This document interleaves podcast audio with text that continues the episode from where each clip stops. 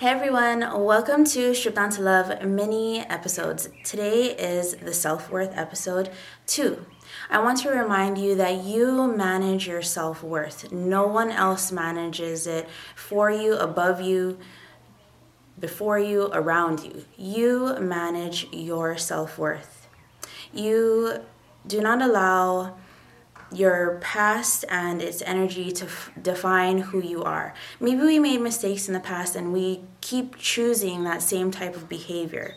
But you are worthy of breaking these stereotypes, these patterns, because you are unique. I don't know if anyone has ever told you this, but no matter how bad your past was, and if it and if you are currently using emotion as your tool, ask yourself which emotion you use as your tools and your daily go-to emotions because these also define how you feel about yourself.